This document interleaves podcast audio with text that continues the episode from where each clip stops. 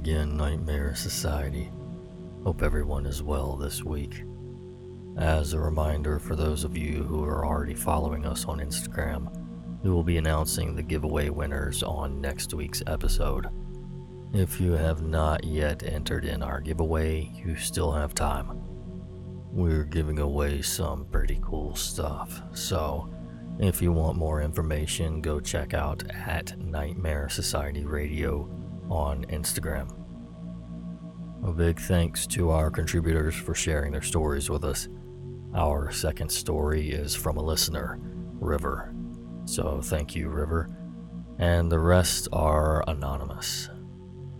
And as always, thank you so much to the members of the Nightmare Society Patreon for their continued support and assistance in keeping this podcast going. If you would like to contribute, you can do so by either leaving an Apple Podcast review or you can join the online campfire at patreon.com slash nightmare society.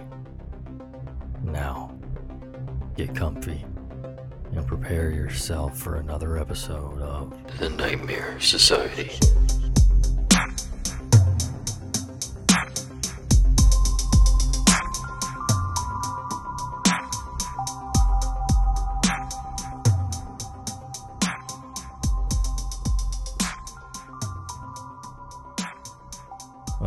Wanted to share this, but I could never find the right place.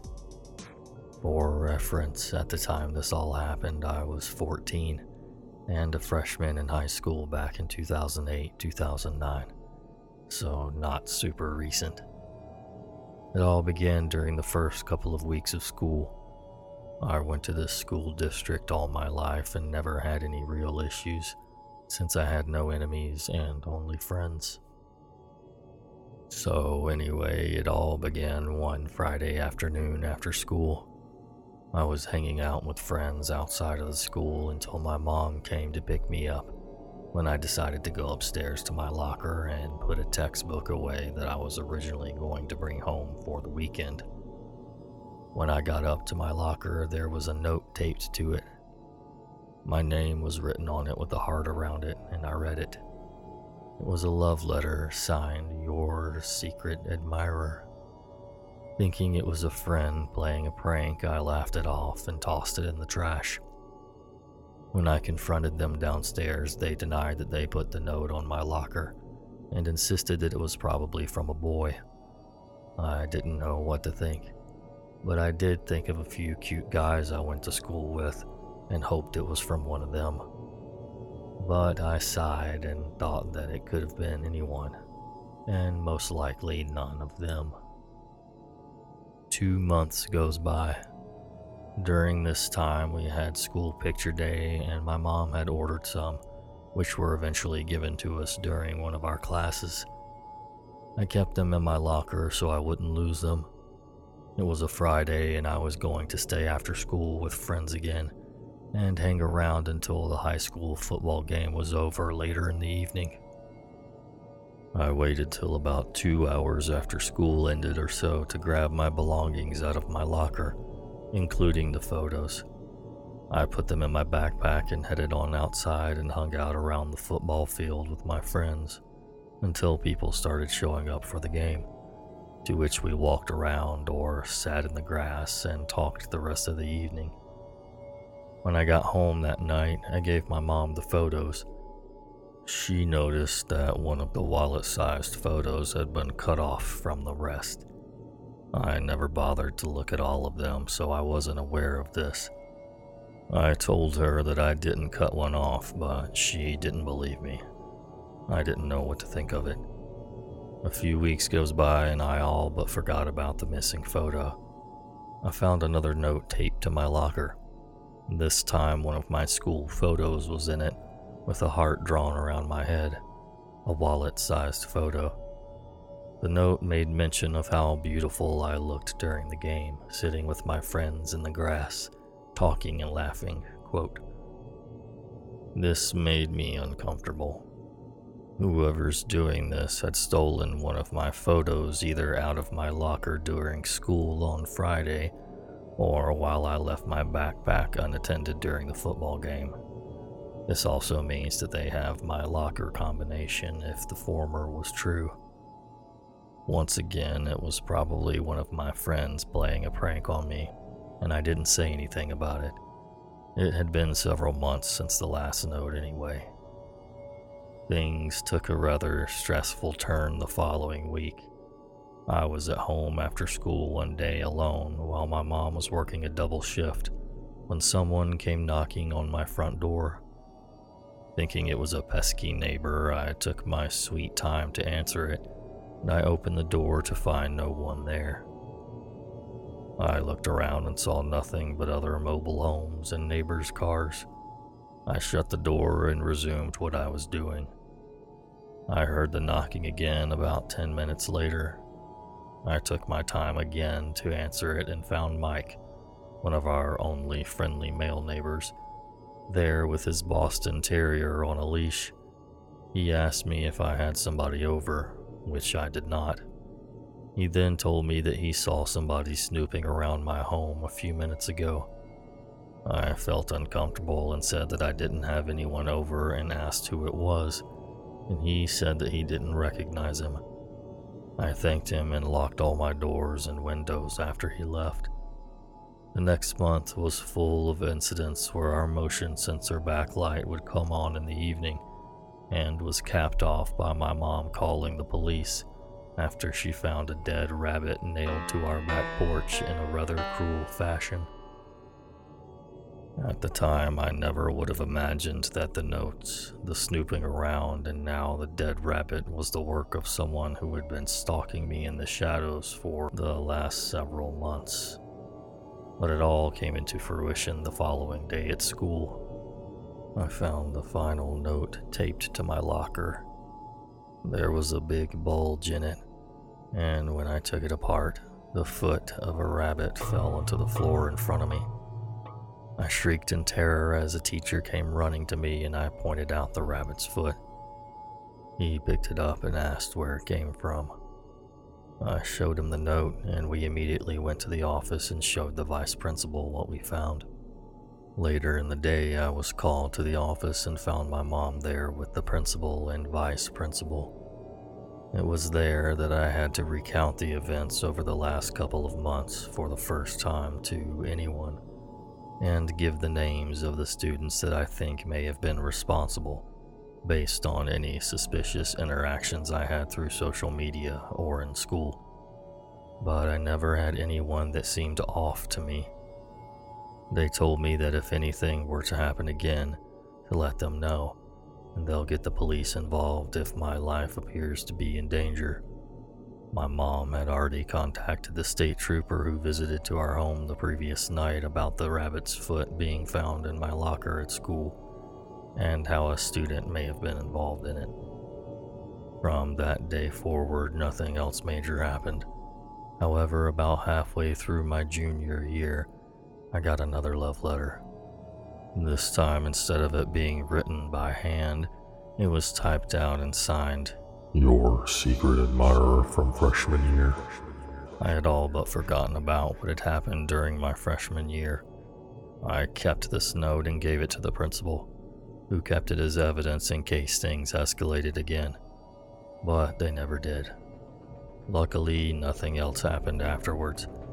At least nothing that was obvious.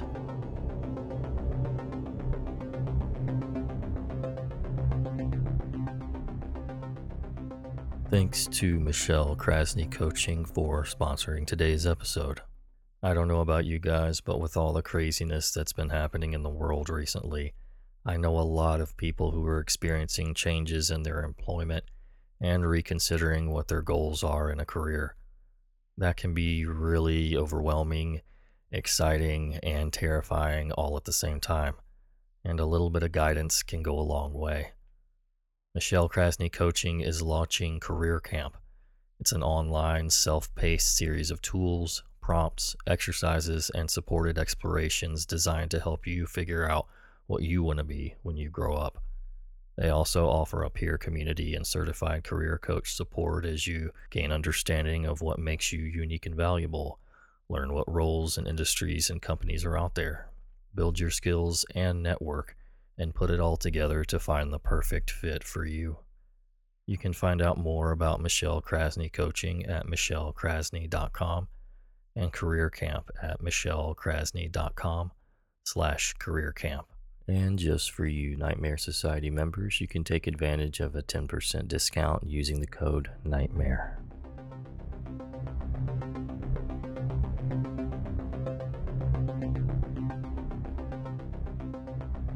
I was 13 when this happened. And just like any other 13 year olds, my friends and I thought we were completely badass. We would do a lot of crazy stuff. We would also play manhunt in the woods. We live in North Georgia, so there are large areas of just forest. One day, me and my friends found the best spot to hide. It was deep in the woods, so we couldn't be found. One of our friends always told us that there was a homeless camp back there, and lots of homeless people hang out in those woods, so we shouldn't go back there. But, of course, we went anyway.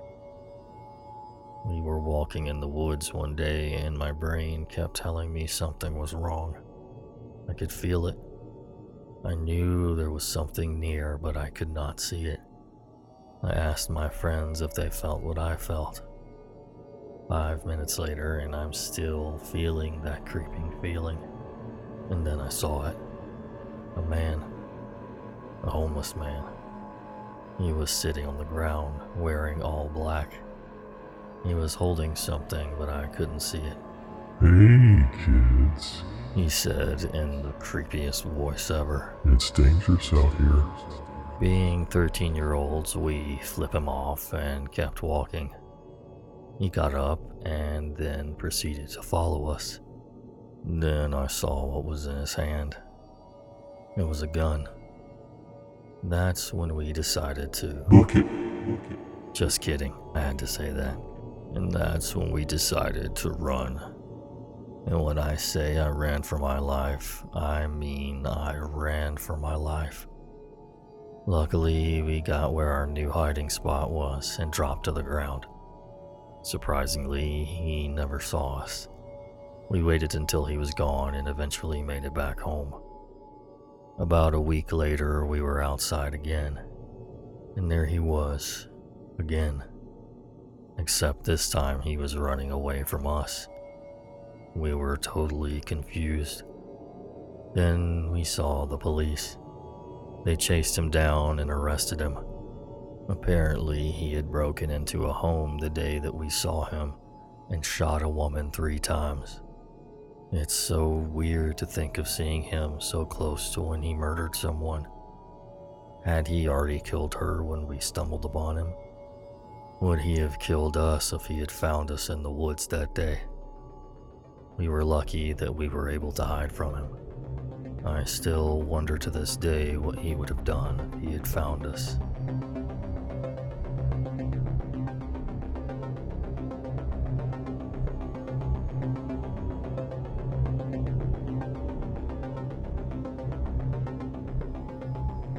When I was little, we used to live in Los Angeles, California. I was born in New York, but at the age of around five, we moved to California. We found this house that was decent looking, but kind of old. We bought it, and the first couple of months was fine. When my uncle died, I was very depressed. He was my favorite family member, and I cried every night. I made a bracelet that said in memory of, but I never finished it. I hated when my friends asked me who, it just made me cry more. About a month later, my window had a little crack on it. While I was in my bed thinking about my uncle after having a long day, I heard this huge slap on my window. It was dark outside and I couldn't see anything. I became scared and pretended I was asleep, not knowing what it was and closing my eyes. I could feel hot breathing on my cheek, like someone that had just run a marathon. I didn't move an inch. A few minutes later, which felt like hours, the breathing went away, and I hear the creaks of my hallway, Once I was positive this person had gone somewhere else in the house, I opened my eyes and the whole window was wide open. I got scared, so I ran into the bathroom and hid there. There were only three locks one for my bathroom, one for my parents, and one at the front door of the house. Later, I heard a scream. I'm not sure who it was. Then I heard someone hitting another person and running out the front door. We don't know what this guy came in for or anything, but later, when the police caught him, he was charged for raping a 28 year old woman that lives in our neighborhood. It was pretty terrifying, I'm glad it didn't happen to my mom. My aunt passed away recently after my uncle, and we've been having even more trouble sleeping. She was the closest to my uncle as I can get. About a week later was my birthday. I forgot all about my uncle and my aunt and was just living the life. I was happy the way I was. My mom looked scared and very pale when she came running to me one day. I was about nine years old at the time. I knew my mom wasn't afraid of much of anything. She called for my dad, and we all went to my bedroom. My parents told me to stay away, but I insisted. My window was wide open again. The window was replaced from the other break in, and my parents had put a lock on the inside, so there was no way of opening it unless you broke it. My parents went everywhere around the house to see anyone that wasn't supposed to be there. Then, all of a sudden, there was the loudest scream that could hurt your ears coming from downstairs. We rushed down to see a guy in a black ski mask that was holding a knife. My mom didn't even go downstairs. She immediately dialed 911. He was caught, and he was the exact guy that came in a month earlier we don't know how he got out of jail, and no one would tell us anything about that guy. All they said was, It's none of your business. We were scared for our lives, so we ended up moving to Austin, Texas, and that's where we are now.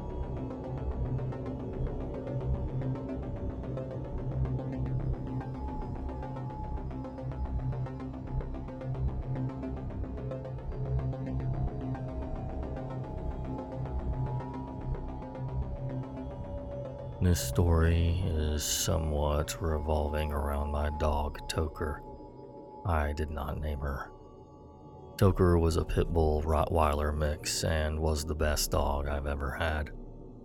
We adopted her when she was already an adult. It never occurred to me that she was a pit bull because she was just the sweetest, smartest, most loving dog. She hated cats but was fine with our cats. I had adopted a cat that came from a multi dog household, and they took to each other and were best friends. She wouldn't leave the front yard without permission, and on the whole was very, very well trained. What always baffled me was that when I would take her for walks, people would cross the street to get away from her. Since I knew her nature, it never occurred to me how fierce she must have looked. During the summer, I didn't have anything to do, I had no obligations and I was bored. There was no such thing as the internet at the time, and television bored me. So I spent most of my time reading. I would fall asleep reading, wake up the next morning or afternoon to the sound of snow cone trucks, and began reading again. This was my pattern for most of the summer. My bedroom was at the front of the house. It was a bright Pepto pink and my curtains were sheer and white. My bedroom light was on most of the night, and I was constantly reading. One night, I woke up to the sound of someone pounding on the front door, drunkenly slurring. Hey man, get up. You need to give me a ride. Toker, who I'd never seen so much as bare her teeth to someone, had gone completely unhinged. Her hackles were up, her teeth were bared, and she was barking and growling as she stood in front of the door. My mom went to the door.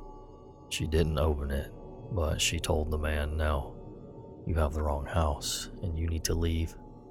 he responded. Let me in. The man started kicking at the door. Toker set off to barking again. She was just begging for my mom to open the door so she could tear that man apart. My mom told the man, I have a vicious dog here begging to tear you apart. You don't want me to open the door, so you better leave. There was a silence, and then more silence. And then we looked out the curtains to see the man stumbling down the street. We had already called the police and they picked him up, and he had told them he'd been watching me through my bedroom window. Toker's protective instincts had been really triggered that night. A few months later, I was walking with her when a man stepped out of his driveway and blocked me on the sidewalk. What a nice dog you have there, he told me. Immediately, Toker's hackles rose and she started growling. She'd never acted this way when meeting people. I knew the man was up to no good and was about to step around him when he put his hand on my arm. I thought Toker was going to completely rip his arms off. She growled, lunged forward, and pushed the man back. He never approached me again. Toker died at the age of 13. She had to be euthanized because her kidneys were failing. I was thankful to have her in my life during my teen years to protect me. She was the best dog ever.